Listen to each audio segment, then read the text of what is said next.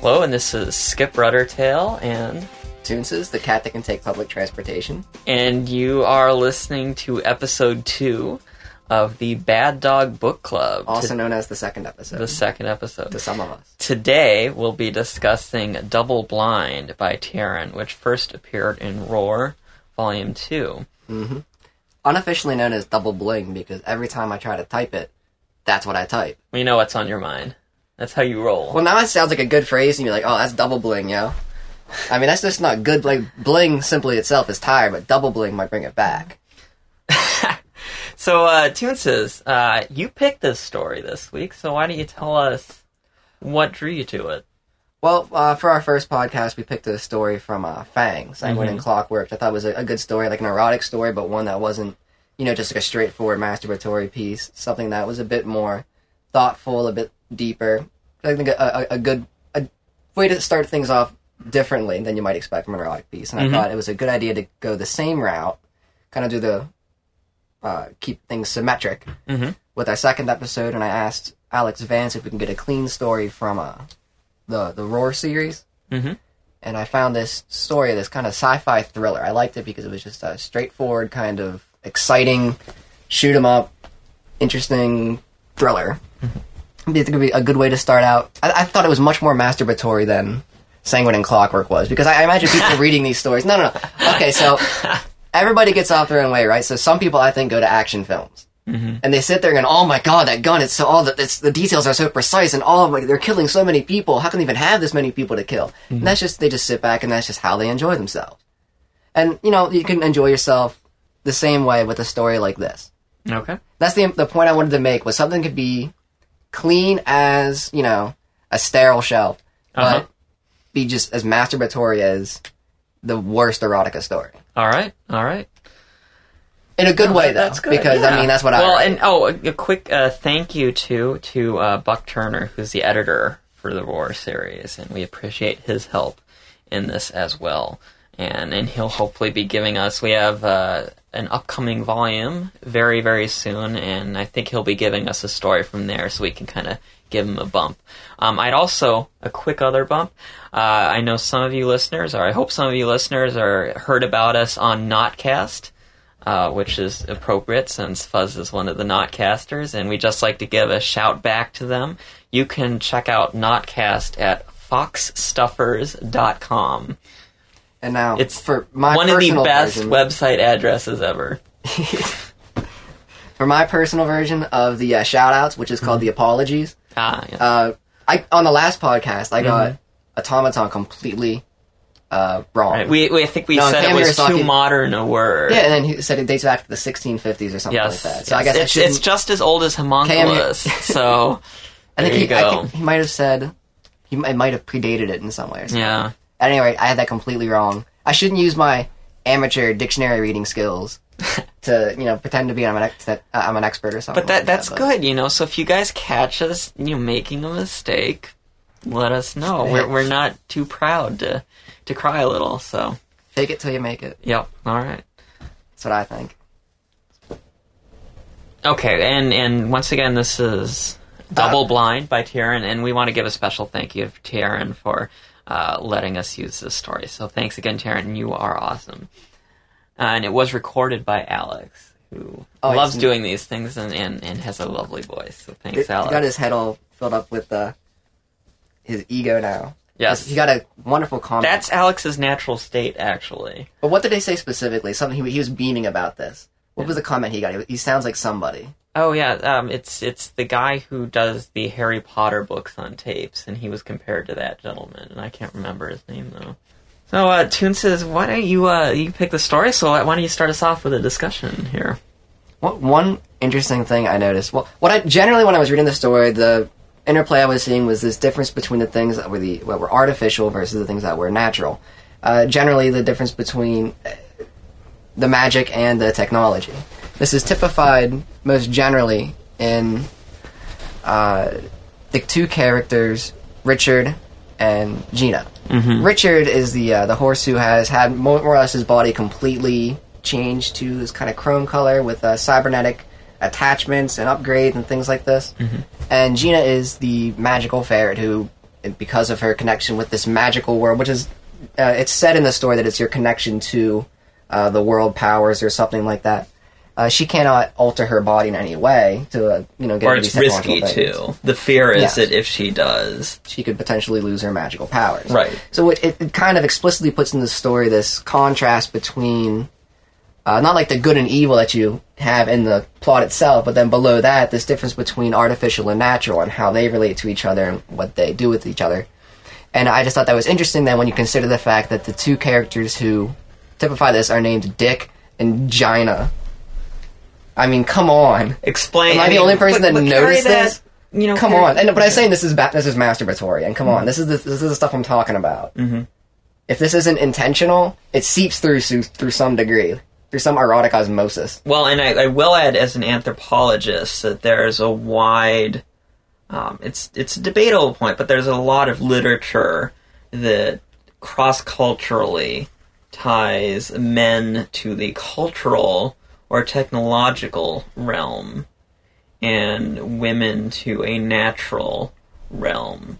Indeed, Um, I think it's it's debatable, but it seems to be common across a lot of cultures, and so we may see that played out here that we associate for various reasons. And I think the anthropological ones are it's mostly to do with childbirth and, and early child raising, but that we associate women more strongly with the natural or world. and specifically, they they are presumed historically to have this special spiritual connection to whatever religious order their culture is a part of. Mm-hmm. That's uh, the presumption. Then you have the connections there between like magic and religion and things like that as being a sort of supernatural spiritual force. But I mean, but in the story, is- what does the magic actually accomplish in the story? Is it, it fills in the gaps where technology doesn't. I mean, this is a world like a, te- a technotopic future where technology has developed to the point where you can put a, a data port in your body to transfer photos and then just have them wireless go go from head to head. Uh, it's a technological wonderland essentially. But there are still, even in this world, some things that technologically techno- technology just can't quite cover. Such as in the beginning during the opening scene there, they rush into the club where they need to have some time to run into the, the room and not be noticed. Mm-hmm. So they use the, the, the magic to put up a screen, like a, what is it? Uh, I don't want to say like a- Basically, sense blind. I think you know they're not noticed, they're not heard, they're not specifically if they look down there, it looks as if they're still making out. right. They believe they still see them. Kind of like a, a, a hologram, but really a hologram doesn't work in this case. Right. But that was kind of one of my problems with the use of magic in this story, actually. Is that. I don't know, I guess maybe I'm a little bit sentimental almost in, in terms of how I want to think about magic. Um, but magic in this story was deployed with very concrete purposes. Um, you know, it, I'm going to use magic to accomplish X goal. It was utilitarian. very utilitarian, and The technology that is it handled- was handled the same way. as you said, it was done to fill in gaps in technology. But you know, none of the things done with magic are things that at least I couldn't conceive of someday being done with sufficiently advanced technology. Which I guess goes back to what was that Arthur C. Clarke point that he always made that you know uh, sufficiently advanced technology is indistinguishable from magic, uh, and and maybe this builds on that a little bit. But I think that was that was sort of maybe a quibble I had almost that I feel that magic should allow you to do things or go places, maybe even just mentally, that are more than technology can take you. Well, Skip, I think the issue might be that in terms of the story and how the story is written, it seems as if magic is often used as a filler for when, uh, writing wise, it, it doesn't make quite sense to bring in technology. So it seems kind of like it's used as a glue for keeping the story together or flowing easily. See, I don't know like about that. that. But- I don't but- know. but- I don't think you need magic in here at all. Skip, but Skip, what I like about this is it's a world where magic is dying, mm-hmm. and that's why it's cool that it serves such a, a a simple and even just quite utilitarian purpose. Okay, well, maybe that's dying. why it's there. If you look at it at the end of the story, uh, Gina's died. mm-hmm. Uh, I believe the And- magical zebra on the other team has died. Uh, I- I'm are sorry, I just love that phrase. The magical zebra The magical zebra. on the other team. It's my hippie album. Yeah. The magical zebra on the other team. I said that with complete sincerity. I meant it too. Stay on the magical zebra. Oh my god, what this world has done to me. yes. But what I, no, but what I'm saying is, okay, metaphorically and, and literally in this story, magic is dying. hmm And when you think of magic as being connected to uh, not like the kind of old world order or religion specifically, there is some uh, there's some meaning to take out of that. I believe. Except, isn't the most important object in the story magic? It is. Aha! Yeah, but that's but they're not even sure that it works. hmm I mean, ever since apparently since magic returned to the world, I guess magic was gone and now it's back. Whatever. Uh, ever since it came back, they they're trying to find this goblet, but they say in the story that they're not sure if it even works still. And in the end, in the end, it was a And- MacGuffin. yes, yes. It was a MacGuffin. It was a, a red herring, whatever you want to call it. Well, it. uh, now let me talk about this. is a good term to know, uh, all you writers set you and, off, and didn't I? readers. Yes. Well, I, hey, I got to point it out to you earlier. Um, yeah, the the goblet is a classic MacGuffin. I mean, it's textbook, and and that's a term that comes to us from Alfred Hitchcock. And maybe there's a little debate on you know how it came about in one of his films, but basically, it's an object in a film or a story that motivates the characters in the story. But that's the extent of its importance. It doesn't actually, that's not what the story's about. Like the Um, briefcase in Pulp Fiction. Right, the briefcase in Pulp Fiction classic MacGuffin. People always want to know what's in it. It doesn't the matter. The Maltese Falcon is a classic MacGuffin. Um, a Hitchcock example is in North by Northwest. You know, where you've got Cary Grant running all over and people trying to kill him, and Eva Marie Saint variously trying to kill him and save him. It's all for this microfilm. At no point do we learn what the microfilm has on it um, but everybody's trying to get it, and that's why it's important. It motivates the characters. It gets them into certain situations where they may be in peril or you know running into a lover, and that's the extent of it. And so this is a classic textbook MacGuffin. Uh, so I, I, I love it. I, I, I, my little my little writing and film geek went off on that one. Oh, so we were saying like the um the zebra on the other team. Interesting. We just use like it, it uses the phrase "other team" in the story. I highlighted that Mhm. because uh, it's that it's, it's such a competitive atmosphere in this dystopian future where you know corporate espionage has devolved to the point where you're sending rival teams out to try to collect magical goblets to you know get you the, the edge and what was what was the name even, like it was a, applied dynamics or something like that. I was wondering yeah. if there's like a connection there It's one of these great faceless corporate names where they could be doing anything, and probably are. Yes. Yeah. I, I thought General Dynamics was It's I was like amalgamated, consolidated corporation or something. Well, it reminds me of when I go in the metro and I uh, see the ads, especially like Pentagon City Station stuff like that. Just for these things, just sound so benign. Mm-hmm. Yeah. Mm-hmm. Like the the best one was Planeteer, and when I saw Planeteer, it was all I could think, "Oh, we're Planeteer. You could be one too." Yeah. Because you know, consulting with the military-industrial complex is the thing to do. Yeah, exactly. But they just like, what on earth has Planeteer ever had to do with killing people? But whatever. So general, di- uh, I was thinking applied dynamics would be like general dynamics hmm Yeah. at any rate. Yep. But uh, everybody is like on a, a team and they're competing, and it remind me uh, what it, it's when they brought out the gun, Mhm. and there's this big ass futuristic gun. This is what this is what I wrote down. This big ass gun does. It's an assault rifle and a grenade launcher, which is to say, it has the basics for Halo. And by the way, then they did break off into teams of five and fight, so it was kind of like Social Slayer.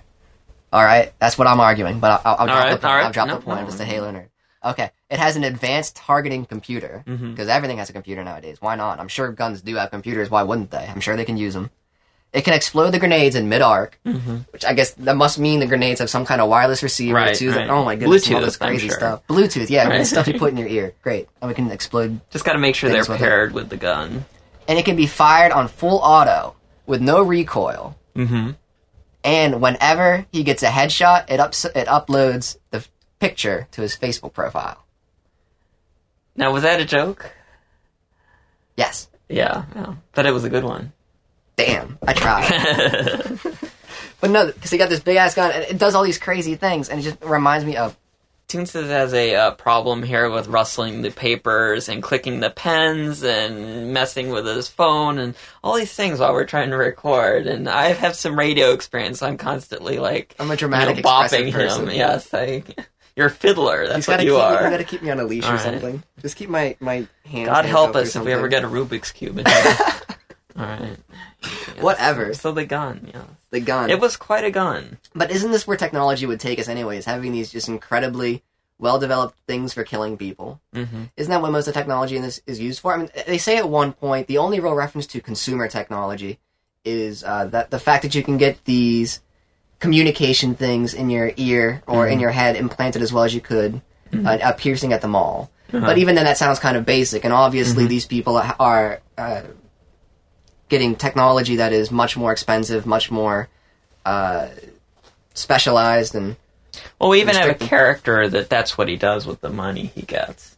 He Yes. goes and, and gets a new uh, arm or an upgraded arm or other part, and there's there's a little joke there about what other parts one might get with technology. But uh, yeah, I mean that, and that's it's technology is literally, I mean, fetishized in this society. Mm-hmm. Is that you know it is it, it is for some of these people the end all and be all of existence. Well, that's how uh, it is today. I don't think it's any more mm-hmm. di- any different than it is today. Mm-hmm. You still find people that have to have the uh, latest social networking app on the most dependable phone on the uh, most broad-reaching telephone network with the most uh, tuned-in blogs yeah. logged into the bookmarks. It has Or to I be- know, I know guys that you know every six months when the f- new fastest video card in the world comes out for six hundred dollars, they are there to buy it, even if it's only ten percent faster than the six month old one. Mm-hmm. They have to have it. These are the people like scrambling toward the singularity hive mind. Yeah, Like they cannot wait for it to get here, and they think every video card I buy just because it's that much closer. get that much closer. Yeah. Um, no, I, I think you know, and it is this you know world that they're living in, and that's what things. Teiran, I think, builds this world very carefully.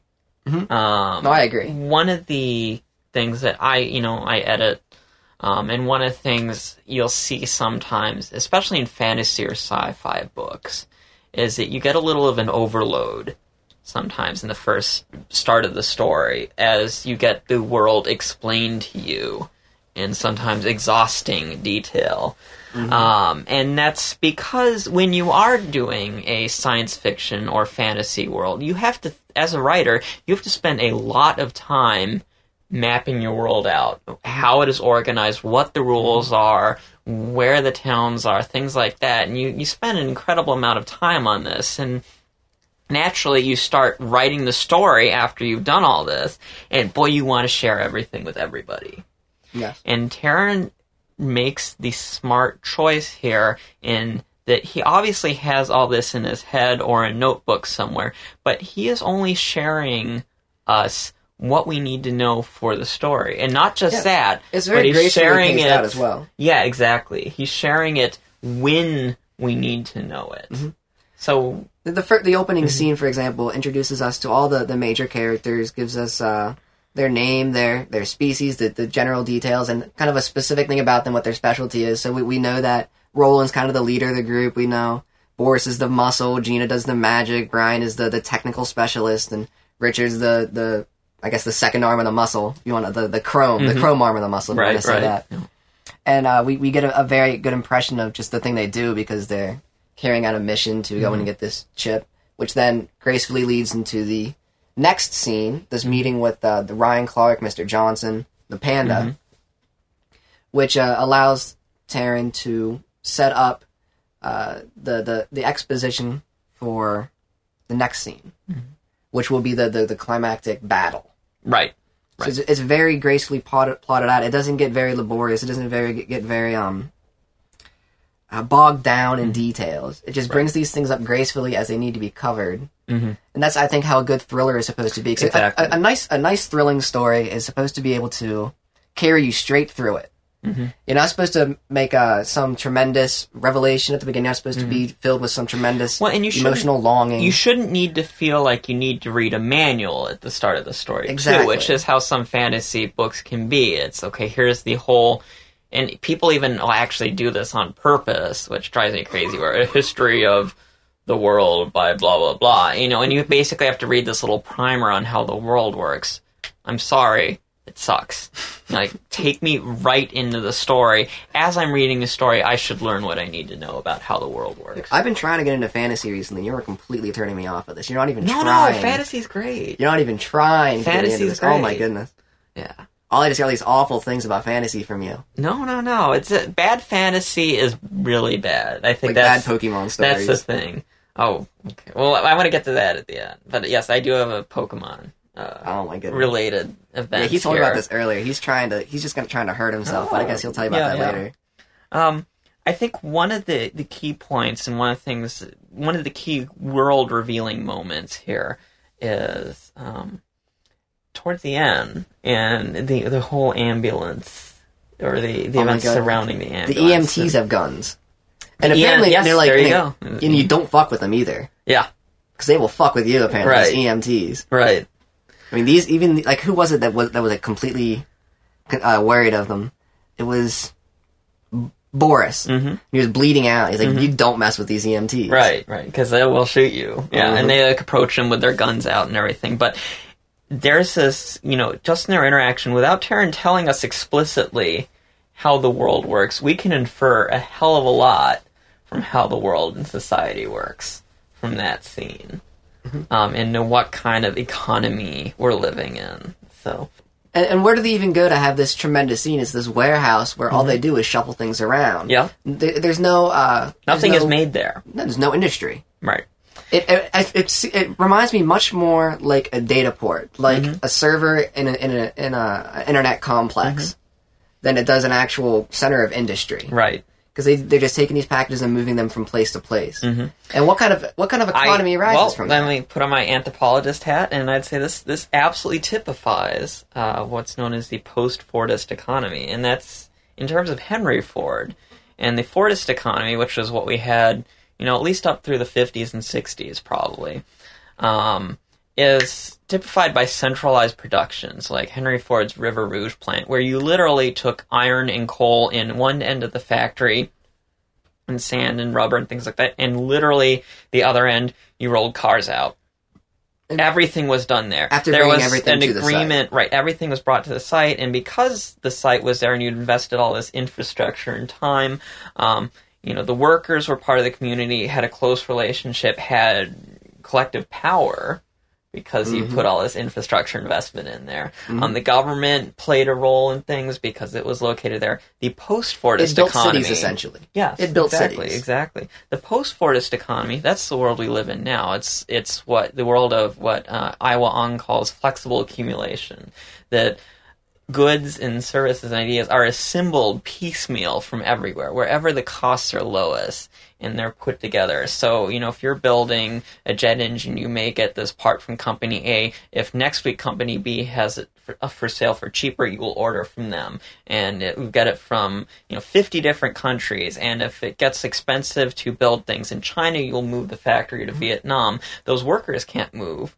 Capital can move people still can't because people still have to pay attention to national borders. When it's centralized, it benefits the things that are centralized, Mm-hmm. like people. When it's decentralized, it benefits the things that are decentralized, Like capital. like capital. yeah. Precisely. It reminds me of uh, the rant that Bernie Sanders was going on in his filibuster, which is, by the way, coming out as a book sometime Mm-hmm. Okay. soon. I'm going to be getting that on my on my little nook. But uh, he was talking about, I believe it was GE had these uh, factories they, they would just put on barges, Mm-hmm. and they would just ship them up along the Asian coast to whichever city offered the cheapest labor at that point. Mm-hmm. So I- Well, and this is obviously a hyper capitalized world, you know, that, you know, ambulances, you know, when you already see hints of this, that sometimes hospitals will turn people away uh, Yeah. if they don't have the right insurance. And so already seeing these things, and I think Teiran's carrying it to this horrible but logical conclusion, you know, that, you know, ambulances will not help people unless they have, you know, this very specific, you know, kind of ambulance plan. and if they don't Um, have the ability to and- refuse service, and that businesses are territories because notice that too the ambulances could not cross into the warehouse or couldn't even pull somebody out of the warehouse uh, because it it functions as a territory. So clearly, we've seen, I think, too, that corporations have probably supplanted national governments as the major authority or, or structures in people's lives um, because their apparently their property is treated as sovereign. Uh, Interesting. yeah. So it, Well, who it's needed the government anyway? I never used the trains. hey, you know they're working on it right now. Um, one thing I think that Teiran makes a good choice of too, or is something that I've noticed in other stories, is I think it's important that these characters are mercenaries, uh, rather than soldiers. Well, with, if there's no if there's no government, there is Mm-hmm. no military. Right. Or the government's in fact we don't even see. I mean, for all we know, right? There might be no government, or it might be just corporations, um, Well- like in like in uh, Snow Crash, for instance, um, where we really don't see any hand of government at all. Really, none at all. Only Mm-hmm. uh, kind of this vague implication of government from maybe outside Mm-hmm. in terms of like these immigration. Right. right. At the very, we know that uh, Boris, Boris is an, is an a- illegal immigrant. not an illegal immigrant, an undocumented An piece of data. Right. Yes. Yes. I don't know, some bit in the uh, ether, but whatever. But Uh, there's only this very vague sense of maybe kind of like national boundaries being kept up, and but not in a very strict way. Yeah, I think Teiran makes a, a good choice though, doing mercenaries. Um, and and I see a lot of you know you see a lot of stories with pirates and mercenaries and things, and part of that's because I think they have this kind of cachet to them, or pirates at least do.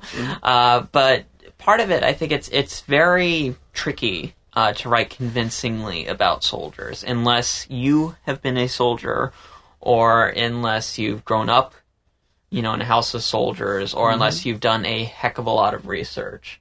Um, because the military is so structured and so organized and so filled with procedures on how to do everything that if you are writing about soldiers, you better know those procedures up and down for whatever country you know you're setting in, or mm-hmm. even if you're doing like a space kind of futuristic one. If they are military, I think you should, you know, know kind of general soldier principles, either from experience or a lot of really careful research. Because if it's What- not convincing, So you, you think it that can kill be, it.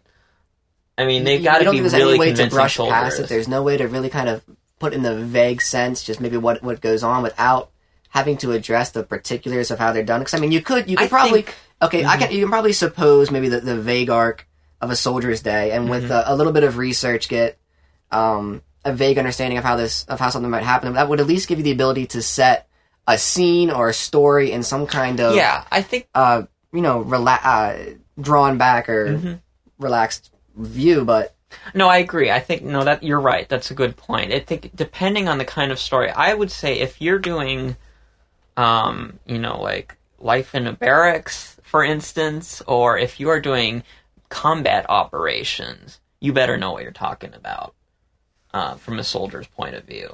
they do have some combat Um, in here, but they it's from a different perspective It is completely. exactly. It's much so more it's okay. guerrilla or ambush style. Right, and and and because it's not it's not trying to be soldiers. I'm not sitting going, well, is that how they'd really do it?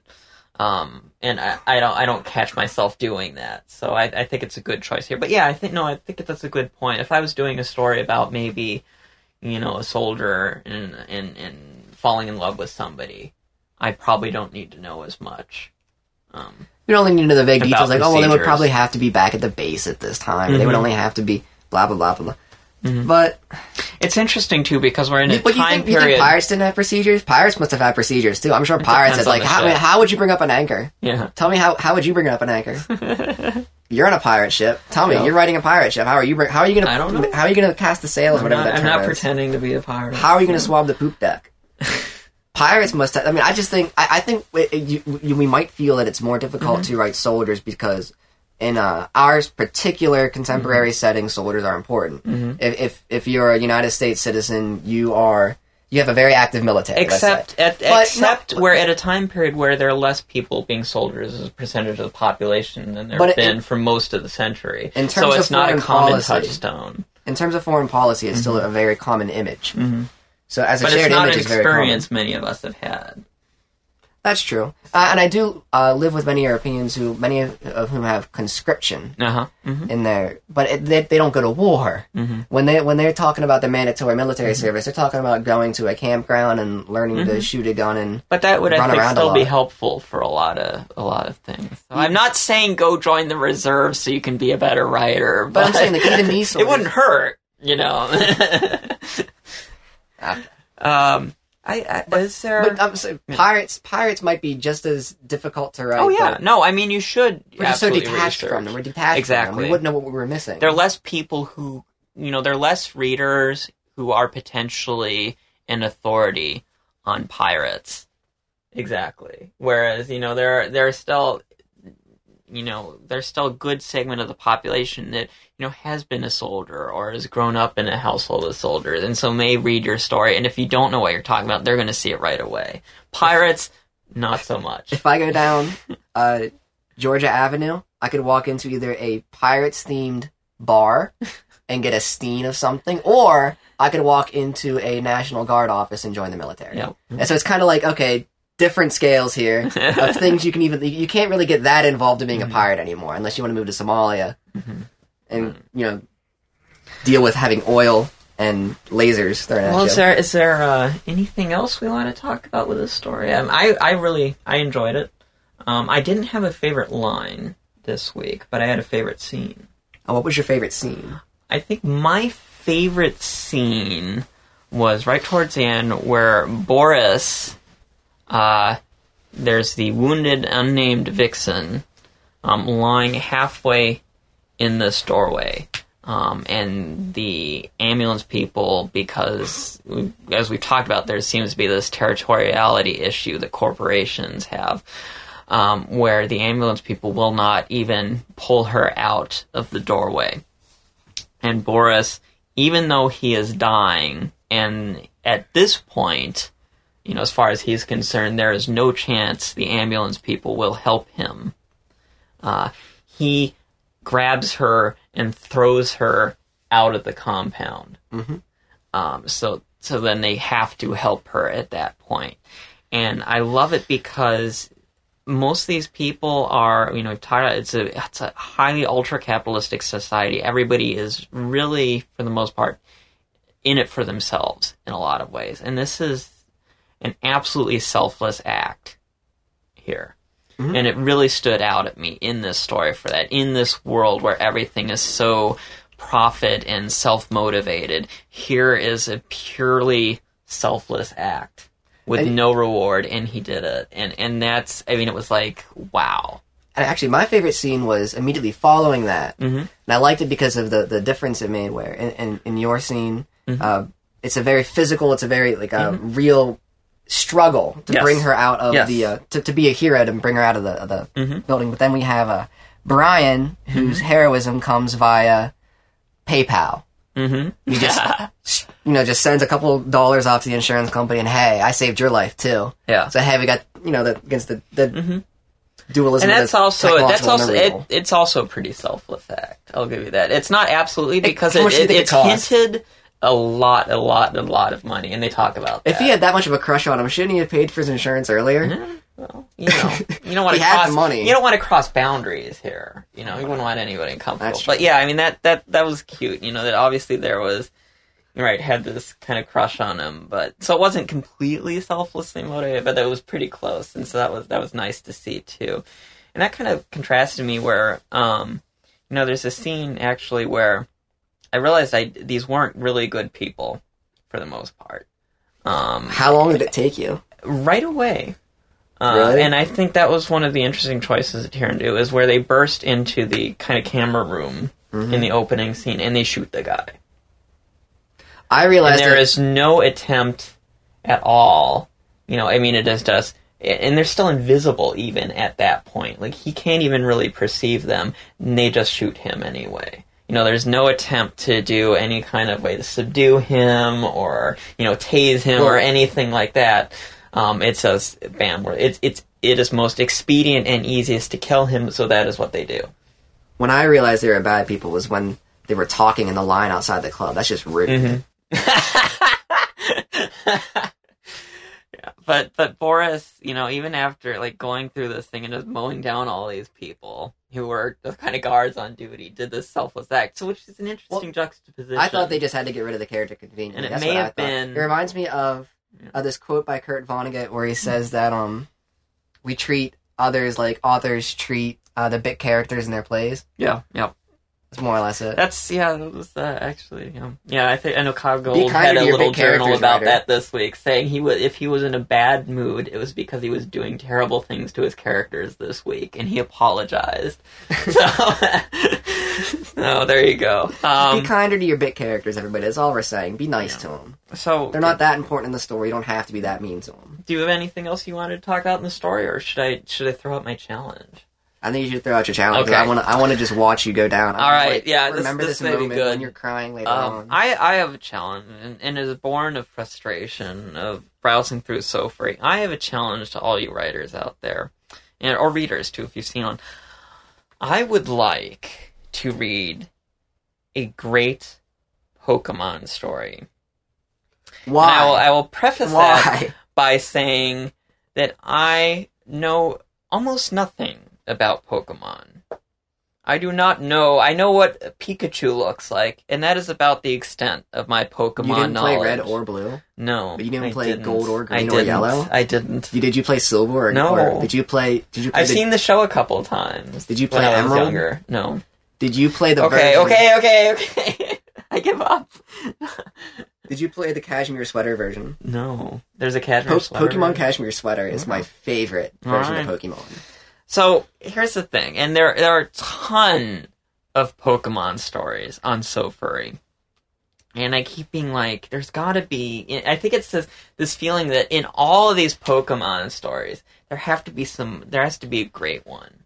So this is my challenge to you as readers, if you've seen one, or as writers, if you write, write me a Pokemon story that is great for even somebody who doesn't know a lot about Pokemon. That's my challenge.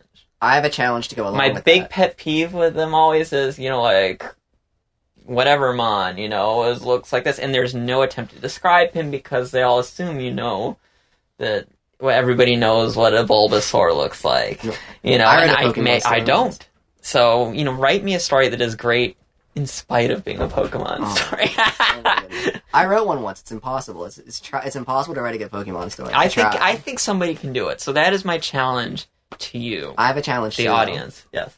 While while some of you guys are writing Pokemon stories Mhm. for Skip, I challenge the rest of you to write good stories and send them to me. Oh yes, yes, absolutely. Yes, if you are a writer, please send us a story. Skip can have the Pokemon If- stories, and I can have all the other stories. If there Thank is a story that you would like featured and read out loud that maybe you've seen, um, let us know, and we'll try and contact the writer about seeing it on the podcast as well. Sure, And I'd love to. lastly, if you are interested in being a reader um, and, and reading a story for us, please contact us. Visit Mhm. at baddogbooks.com slash uh, book club, right? Yeah, And if you want to contact me, I'm at toonses at drivingcat.org.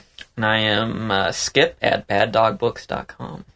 Okay, great. So uh, Thanks for coming, next everybody. week, and one last announcement: next episode, uh, we'll be reading "Thou Shalt Not Kill" by Fuzzwolf. So another shout out to you, Notcasters. Don't be. Uh, don't first be, appeared in X in 2009, and our thanks to our friends at Sofawolf Press uh, for letting us record it as well. And don't be put off by the title. It's incredibly pornographic.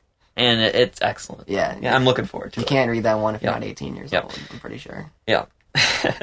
All right. Uh, that that's it for me. Thanks Is for coming, you? everybody. All right. It was a great time. Thanks for coming, and see you next time. Ciao.